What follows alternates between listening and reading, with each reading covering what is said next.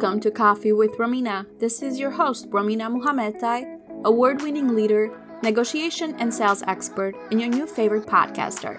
Each week, we bring you inspiring stories from extraordinary people of diverse industries, sharing practical advice and tips on how to overcome career and personal obstacles. Define your own success and take charge of your own destination. Thank you for spending time with us today. Now let the show begin. Hello, my beautiful people. This is your favorite podcaster, Romina, and I hope you guys are having a tremendous and a fabulous and a gorgeous and a beautiful day. Well, welcome to Coffee with Romina podcast. If this is your first time ever tuning into our show, welcome. And if you are one of our loyal listeners, welcome back. I know I'm super hyper, you guys, but I'm super excited actually about today's episode with Carlos Dapena because we talk about communicating and collaborating effectively, especially working virtually. That kind of rhymed. Perfect, right? Well, a lot of companies, as a matter of fact, have been recruiting top talents from all over the world and working virtually on different projects. But since 2020, with lovely COVID, we are actually seeing virtual work being a lot more practical and a lot more exposed to companies that before would not even settle for remote work. And this is exactly what we talked to Carlos for.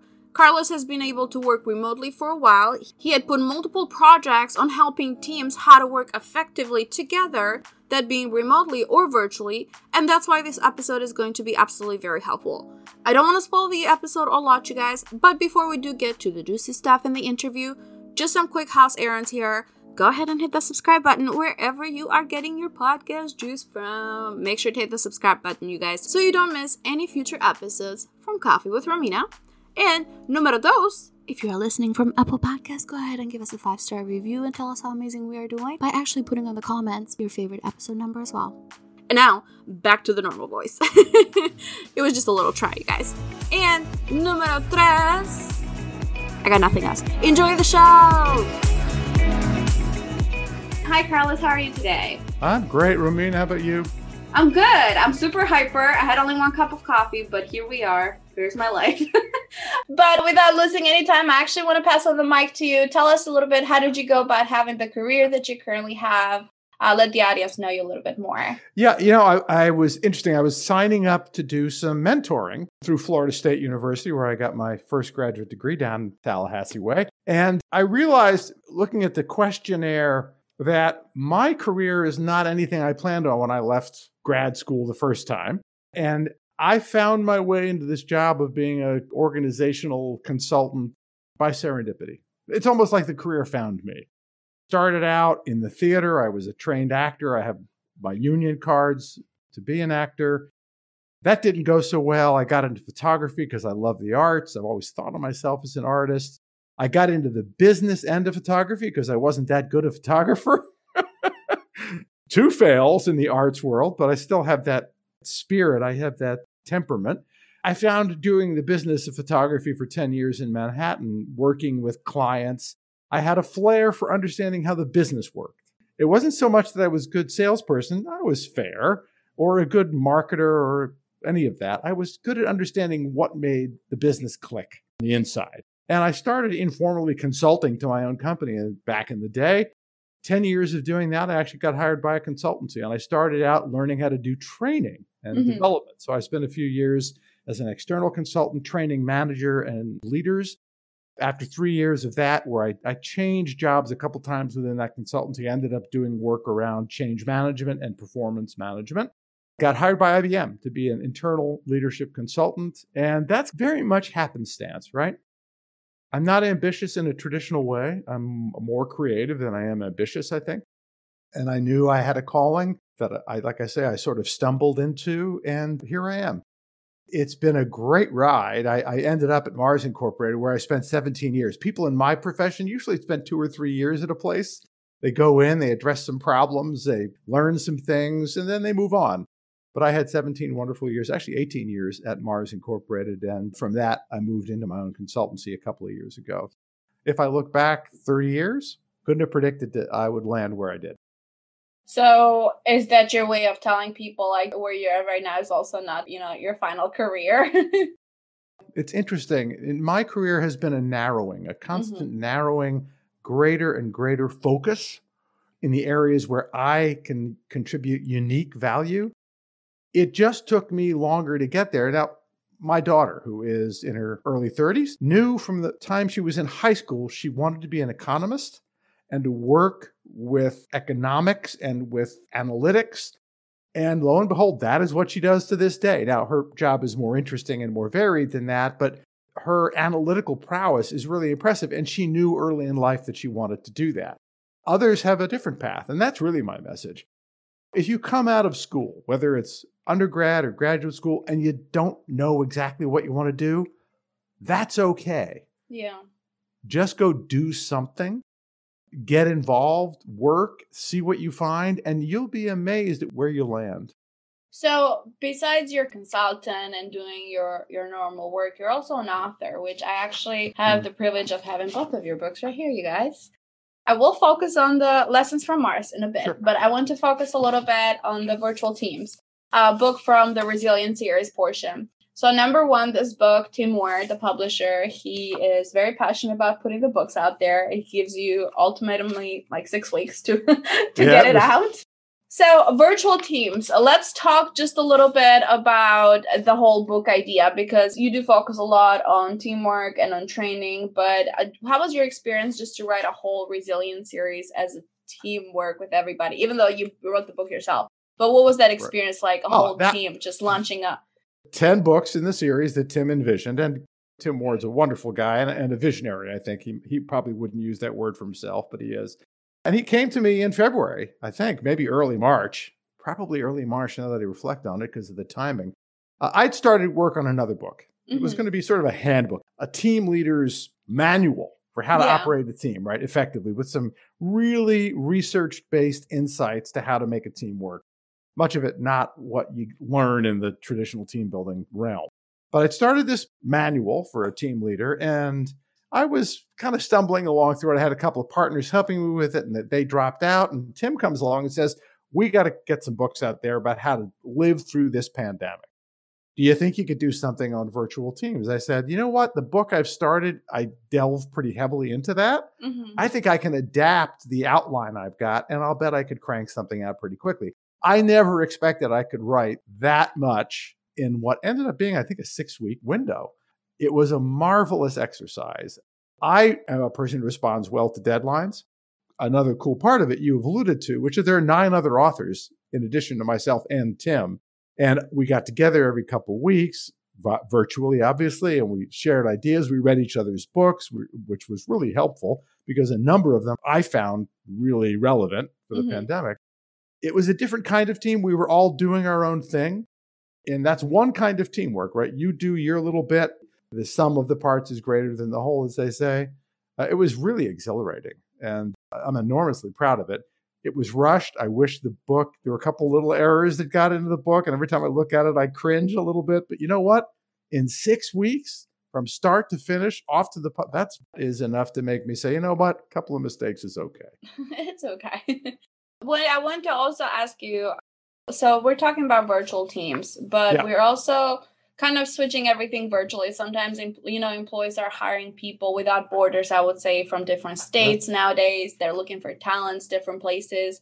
Starting from the basics, how can we make sure that the business culture or the corporate culture or just your small you know small business no matter what type like what size business is how can we make sure that the culture gets transferred virtually correctly? I don't want to sound like a smart aleck, but you can't. You can't make sure.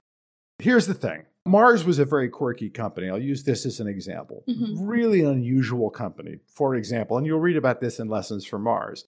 Until about three years ago, every Mars associate, capital A associate, we called every employee an associate and not employee, They'd been called associates since the 1930s, mm-hmm. before it was like cool to call people associates. Every Mars associate up to the global president punched a time clock. That's weird, right? But everybody did it, and it was, and that's just what we were in an open office before people did open offices, like open floor plan. Mm-hmm. And Mars was doing that since the 1930s, before anybody else was doing it. It's a privately owned company, the Mars family, actively involved in the business, and their egalitarian nature, right? That was Mhm. part of this thing about everybody punched a time clock. We're all just associates. That permeated the business.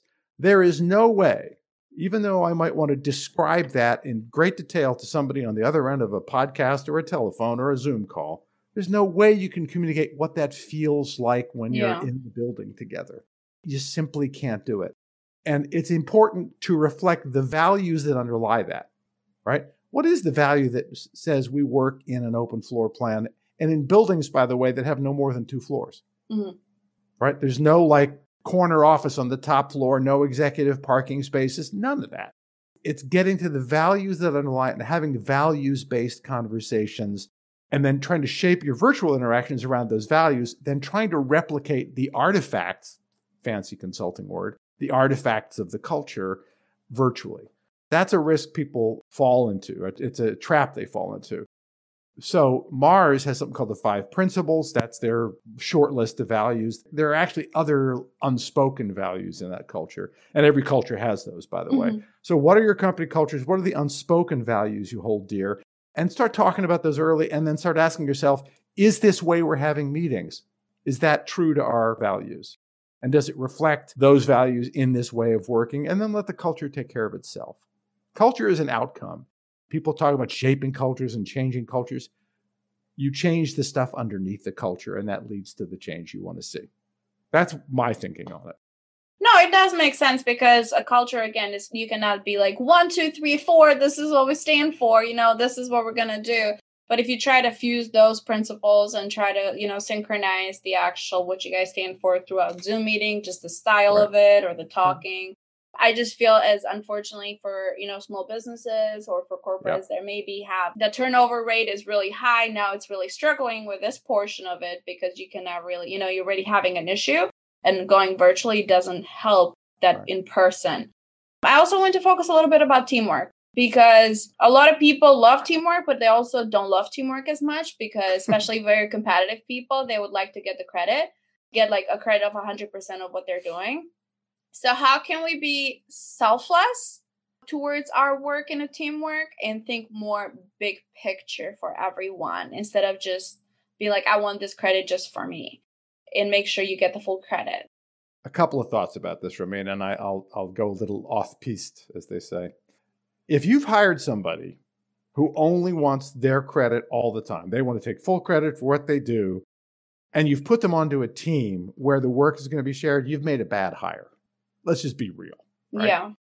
Nothing wrong with individual contributors. In fact, I think we often overplay teamwork and ignore the power of talented, gifted individuals to do great things by themselves. Sometimes you need those people. The key is if you want teamwork, you hire people who have that capability. They don't have to be superb collaborators, they just have to be good enough. Mhm. So that's step one. There are jobs out there for straight up individual contributors. Hire those people and let them do it. And don't try to make them be good team players because they won't perform at their best and then you won't get what you need and they won't feel any satisfaction either. It's a lose lose if you do that.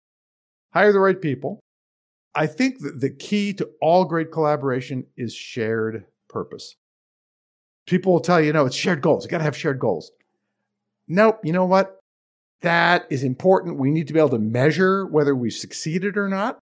But having a metric in place doesn't drive the kind of collaborative behavior that people say they need, and which, in my experience, companies and teams need.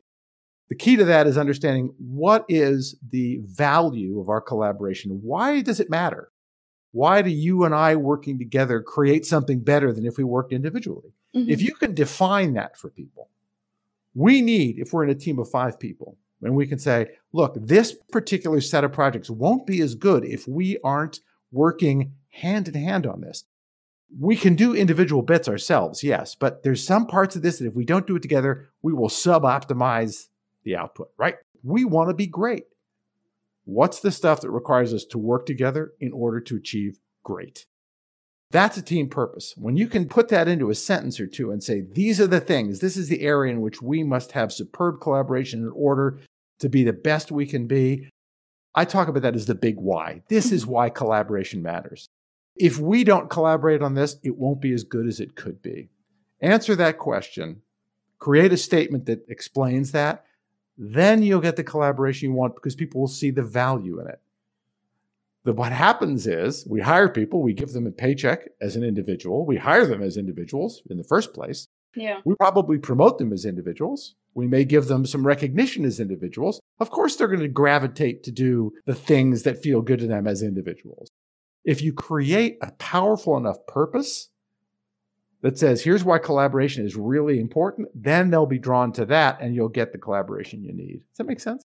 It does make sense. And I have another question for it, especially if you're working, let's say, X project, right? You know, you need a strong teamwork mm-hmm. of, let's say, five people for this, and you need a whole new hires or just internally. Do you think companies maybe should do like personality tests or a little bit more testing to see how good people are towards teamwork before even assigning them to it? You know, I heard from a company in Grand Rapids, Michigan, where the University of Michigan is located, and they're a software development firm. And they were speaking at a conference I was attending, and they talked about their hiring process. Mm-hmm. And they have a unique and very patient process. You come in, they will interview you. You get through a couple of rounds of team interviews. Mm-hmm. Okay, and say that takes a week or two weeks. You meet a bunch of people, and then they say, okay, Romina seems to be a potential fit for this company. We're going to bring Romina in on a conditional basis. We're going to put her on a software development team. We're going to hire her to do this project with this team, and we're going to see how it goes. It's a trial. It's for both sides, right? Romina's got to feel good about working here, and we want to feel that she can work in a very team oriented fashion. And this was software development, and they were using Agile methodology. I don't know if you're familiar with Agile, but it's a customer focused project management methodology that relies on teams and, and teamwork. And after three months, you were either hired or you were pretty much told the project was over and you, yeah. you moved on. That's how you can identify people who can work in teams. You cannot do it through personality tests. You cannot do it by asking people if you were a car, what kind of car you would be. You can learn some interesting things. There's some pretty good psychometrics out there, but at the end of the day, nothing tells like behavior, right? True. Behaviorally based interviewing can be useful. It's harder to work that system. It's probably more valuable than personality or psychometric uh, surveys. Bring people in and see how they fit and be very upfront about it, right? That's how you'll hire the people who will work in the way you and your company need them to work and fit the culture that you cherish, whatever that may be in your organization. This show is sponsored by Sales Law of Averages online course. The course is a business development course teaching sales professionals and entrepreneurs how to master their sales funnel through sales and negotiation techniques. We all work hard on our leads, but unfortunately often fail to convert those leads to sales. Well, now you can say goodbye to those days. Order the course today at connectwithromina.com forward slash courses to get a deep discount. Receive access to over 40 videos, 5 hours of training material, and study even movie negotiation scenes today for just $79. Use the promo code ROMINA, which is spelled R O M I N A, at checkout. Again, the website is connectwithromina.com forward slash slash courses and use the promo code ROMINA, that's spelled R O M I N A, at checkout. Master your sales today. So my follow-up question to that, since everything is kind of turning virtually, some places, at least in Florida, you know, places are open, yeah. you can go to work. Depending on from state to state, it kind of works different. But if you want to be a really good team player and a really good employee, and you just, those are your standards, you're technically taking work at home right now. So work life balance is getting even kind of more complicated. If you're a great team player, but maybe a supervisor or the rest of the team is taking advantage of, you know, how much of a team player are you? Where do you set up the boundary so you don't lose the life work balance while working virtually? So I hear two questions in there. Actually, I hear yeah. one question about. I have a lot of questions. well, that's why you're doing a podcast. What a great place to be. I hear a question about how do you ensure that everybody's carrying their weight on the team because mm-hmm. you can't monitor them. Well, you can. There are lots of softwares that will do that for you. The only way to do this, in my experience, and I've worked remotely for years before this hit. I worked for I worked remotely for Mars for ten years. Ten years from Mars. Eight, eight years. Well, not from Mars, but for Mars. I were I was based in Virginia. My boss was based in the UK. So I've been working remotely for a while. You have to do it based on not measuring work or managing work, but managing outcomes. Productivity. Right? Well, it's productivity is one way to say it. I think of productivity as a way to gauge how efficiently I'm using the time I've allocated to something. Okay. I'm talking about, say, look, Carlos, we need a training program for this kind of person to be launched on this date. Go. We'll have check ins, we'll set some milestones. By this Mhm. date, this should be done. By this date, that should be done. But notice each of those milestones is keyed to an output. This has to be done. That has to be done. That has to be done on the final date. The thing is ready to go. Use your time any way you want. Mhm. Carlos. You can work from five in the morning until 10 in the morning and then take a three hour break and then work from four to six, whatever you want. All I care about is we have clear milestones and a clear deliverable that's deliverable on time. Manage your time. Now, that cuts complicated when you're working with a colleague. So, Carlos and Romina have to collaborate. We sit down with the boss. The boss says, Hey, you guys, got that program? It's got to be done by this date. Contract with each other, collaborative contracting, I call it figure out how you can make this work. Up to you. All I care about is that every two weeks or every three weeks, met. Yeah. we check on the milestones. If you have any concerns, you come to me. I can help you work through difficulties if you have them. Conflict arises after all sometimes. If someone's not carrying their weight, what that Mhm. means is they're not coming through with the deliverables. So if you and I are working together and I'm not doing what I said I would do, so we miss our first milestone, then you have to have a conversation. And it's unmistakable and Mhm. completely apparent because there was a concrete thing that had to be there and it's not there. It's not somebody judging about do I spend enough time at my keyboard? Are there enough keystrokes per hour? All these things can be measured. If I'm spending too much time on the internet, that can be measured. It's purely about what are the things that are getting done and managing to that. That's the only way you can do it. And somebody who doesn't live up to their agreements, there you go. And you know it quickly and easily, and you say, sorry, we have to do something else here. Or we go into a performance improvement plan, right? Yeah. But now let's go to the opposite. Yeah. How do you set boundaries if somebody's working a lot more than expected and it's Uh, pushing, you cannot find that balance? The boundaries are set by individuals. So the Mhm. smartest managers I've talked to, and I've talked to many of them through this whole pandemic crisis, have said, more than ever, I have to be in touch with the individuals on my team. You don't set boundaries for a team, you set boundaries at the individual level. Okay. So I happen to know that Carlos actually likes working weekends mm-hmm. because he sometimes needs to take a weekday off to go be with his grandkids. Carlos manages his boundaries. I'll manage them differently than you will or than another colleague will. The key is check in with your people. How's their energy level? How engaged are they feeling? Are they struggling with boundaries or not? If they are, offer some guidance. And if not, maybe a colleague can offer some. What I've learned from those smart managers is it's very much a person by person kind of evaluation and set of choices because everybody's life is different, right? I'll never forget talking to one person, can't remember what the project was, but I had one individual who was in Paris working from her apartment, single, no pets, and literally couldn't go outside without permission from the government.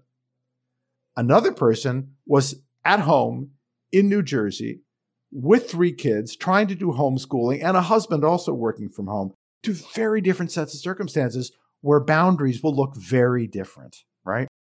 So there are all sorts of variations in between those. The key is connect with your people as individuals, find out how they're doing, and help them manage boundaries that make sense for them and their circumstances. So, what I've seen, especially in 2020, what I've seen is the people, the consultants that have worked remotely for years, now they're finally getting the chance to share their practices with others Mhm. and rise up because says, Hey, I've been doing it for years. Let me help you. Like, let me share my practices with you. Yeah. Do Yeah. you think we're going to go to a moment that everybody just going to end up working remotely? There's jobs that you cannot work remotely. Let's just be honest about it. Yeah. But do you think a lot of jobs are going to end up moving remotely just because a lot of expense cuts for businesses? Oh, yeah. That's going to be in there. So take a company like Mars. Mars really values its open office environment and the kinds of accidental interactions that happen and the serendipity that arises from those. Yeah. And Mars isn't stupid. Real estate's expensive. Why would they devote thousands of square feet to work that could be done as effectively elsewhere? The other thing to factor in is the individuals involved. Some people want to be in an office and will be more highly engaged and productive in an office. Some will be more highly engaged and productive from home. Others want a hybrid, right? I read an article just the other day. We estimate that about 40% of us are working from home now. This estimate suggested, and it concurs with other things I've read, that about half of people will return to the office slash plant wherever they're working, so that about 20% of jobs will stay and the other 20% will go back. I think we'll see some interesting hybrid, and that's something to remember throughout this. Nobody has the right answers. Nobody has a crystal ball, right? we don't know. And we can't. One mistake is we're going to manage today as if six months from now we'll be back in the office because we don't know. Yeah. But it would equally be a mistake to say, let's just assume we're going to be remote forever because that's the way things are going to be. Maybe. Now, some companies clearly have said, you know what? Keep working remotely. Yeah. Those that- folks, they know. Oh, there's been a lot of companies, especially Yeah. here in Jacksonville, Florida, because a lot of companies have moved headquarters here, and now everybody's just working remotely. So Right. You see, you- no lights, no nothing, and everybody's just from home. I do believe that what's going to happen, you'll see shifts in the real estate market. I think Mhm. square footage, commercial real estate prices will drop. People will be told, hey, Buyer's market, we've got guys. it's a, it's a buyer's market. Let's create a space where we can work together when we need to.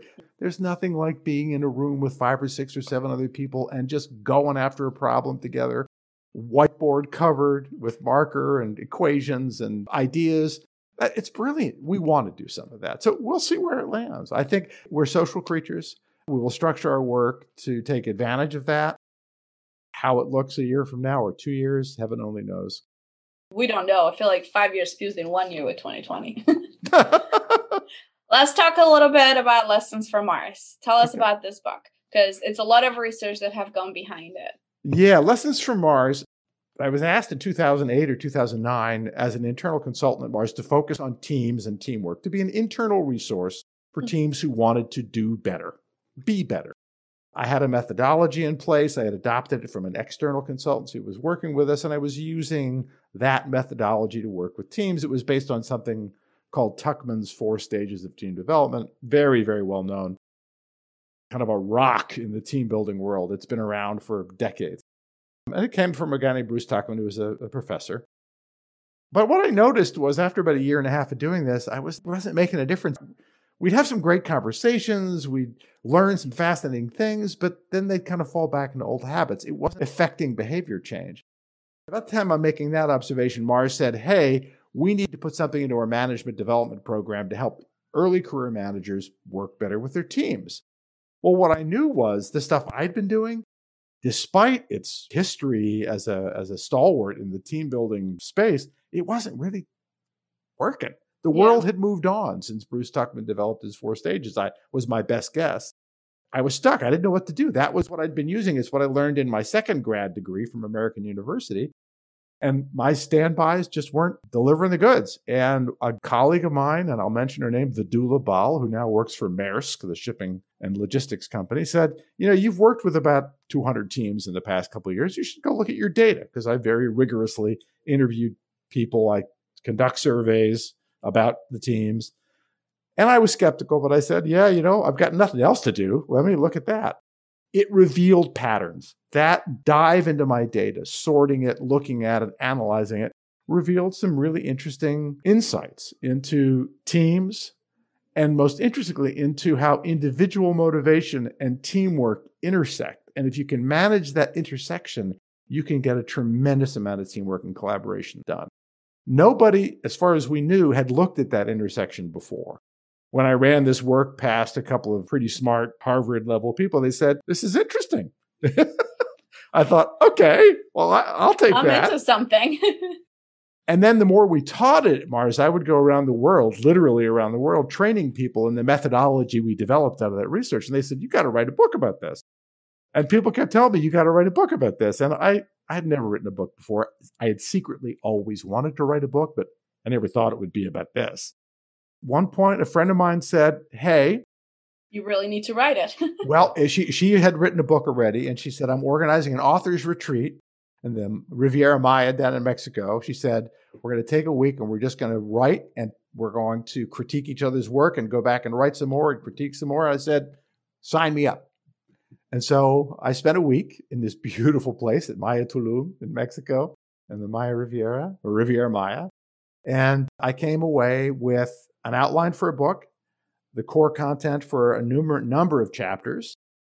An editor, my colleague who'd organized the retreat, uh, had worked with an editor, and she said, You need to connect with her. Michelle was her name, and she can help you. And that began the journey of that writing of that book and the sharing of the research, the somewhat contrarian ideas that I have adopted as a team effectiveness guy. I don't know, it was a labor of love. I wrote it. I was in I was still working at Mars full time. I worked on weekends. I, once in a while, I'd take a few days off and fly somewhere and hole up in a hotel room just to write. And it took two years to get done. I was lucky enough to find a publisher, and that's the story. Some stuff that I want to highlight from that. Uh, number one, I love how you said you went back to pretty much study the pattern and the behaviors from the surveys that they've done and everything, because that just shows there's a really deep research that went behind it, and you would be able to see the changes throughout it the information on the show notes as well. So if you are being lazy and don't want to type it up, then Let's both um, hold the book here. I'll hold mine up too. I don't know if you can see mine or not. Um, you guys can just tap on the show notes, take you right away to the book where you can purchase it. Oh my goodness. I feel like I can ask like a hundred more questions to us about teamwork because it's just something that, you know, it's a lot of aspects of it that you can touch. But instead, I am actually just going to leave the audience with the links for the books. Definitely go ahead and do so. But Carlos, if they want to get in touch with you directly, where can they find you? Yep. So you can search me on LinkedIn. a pretty active LinkedIn presence. Carlos Valdez de Pena, Valdes dash Dapena. Uh, is there? Do, should I spell that, Romina, or will they see it somewhere in the show notes? I will put it on the show right. notes as well, Thank so we'll you. make sure. I spell that name a lot on the phone, as you can imagine. I can't oh, order. I'm right there with you. I'm with you. That's right. Uh, and then and then uh, Car- carlosvdepena.com, which is my website. Perfect. And then what's a new and exciting project that you're working on that you'd like to share with us right now? I am working, it's in the proposal stages with a company, a global dairy products company. It is their operation that's in Russia and the CIS, the former Soviet states. Uh, it would be a year long management development program probably 10 modules or 11 modules. We would, uh, I would invite in some professor friends of mine to come speak on various aspects of teamwork and teams and collaboration and leading teams. Uh, I would be the moderator myself. I have two colleagues in Russia who are doing the account management and the pro- program management on it, but it's, it's a big deal. It's got me a little nervous because it's so big. I've actually just invited a second, a fourth person to think about joining us on the team.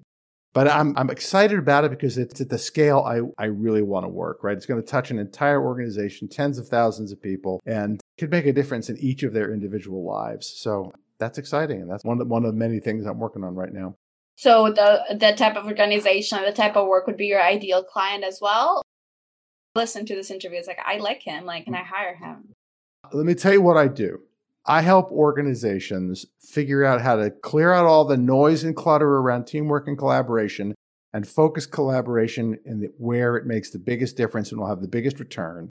I help you do that and I give you the tools so you can do it yourself. We'll work together for a while, but my goal is to educate and empower people to take the concepts we discovered at Mars and make them work for you. Give you ownership of this so that you can do the great things that we learned to do at Mars. So, my ideal client is somebody who wants to bring on board some new, proven thinking about teams and teamwork and work with me to help instill that into their organization. Perfect. And you guys, the show notes. If you're being lazy, again, a click away. Just tap there, it will take you to his website. Now, my final question, which I have to be biased, this is my favorite question ever, and I'm always intrigued about the answer.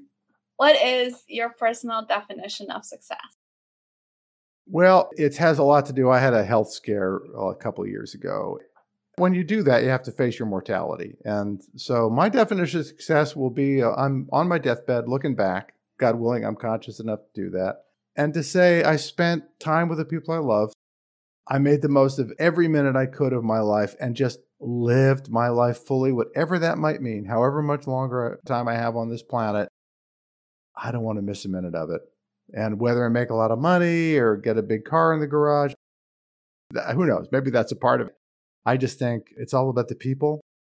I'm a grandparent now, and that's been hugely rewarding. And am I getting enough time with my grandkids? I can never have enough of that. So I'll look back and say, you know what? I spent my time in the right places with the right people, doing the right things. I like that. Spend the time with the right people in the right places, doing the right thing.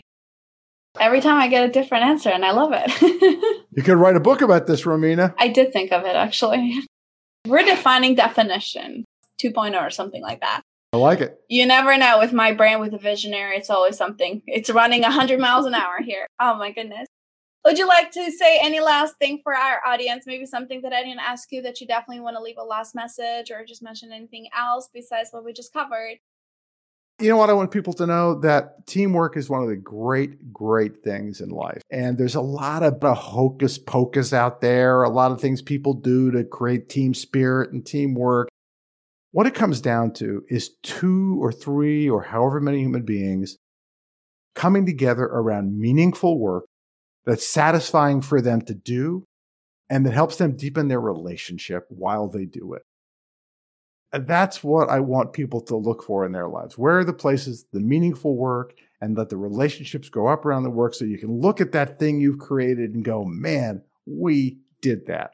Not only did we do that, but we got to know each other and we created a bond that's unlike any other, right? I mean, in life, there's love, which is one kind of bond, but then there's this other wonderful, deeply human experience of collaboration that creates a whole other kind of bond that is every bit as worthwhile. And look for that in your life. Go look for that. And if you're not finding it, well, read my book. Maybe it'll help you find it. On the show notes, the link, you guys. awesome. Sell, sell. Well, I mean, I am a salesperson. Carlos, thank you so much for being a part of the show today. I really appreciate it. And for you, my dear listeners, make sure to tune in every Tuesday to listen to amazing episodes just like this one and get the right dosage of knowledge for the week so you can develop yourself personally and professionally because we are one individual at the end of the day, no matter how much to try to split it. Carlos, thank you again for being on the show. Romina, it was a pleasure. Thank you for having me. Absolutely. We'll see you guys next week. Bye. This podcast is a 6 7 Radius production. To learn more about 6 7 Radius, our services, and how we can help you strategize your marketing and increase your sales, click the service tab on connectwithromina.com.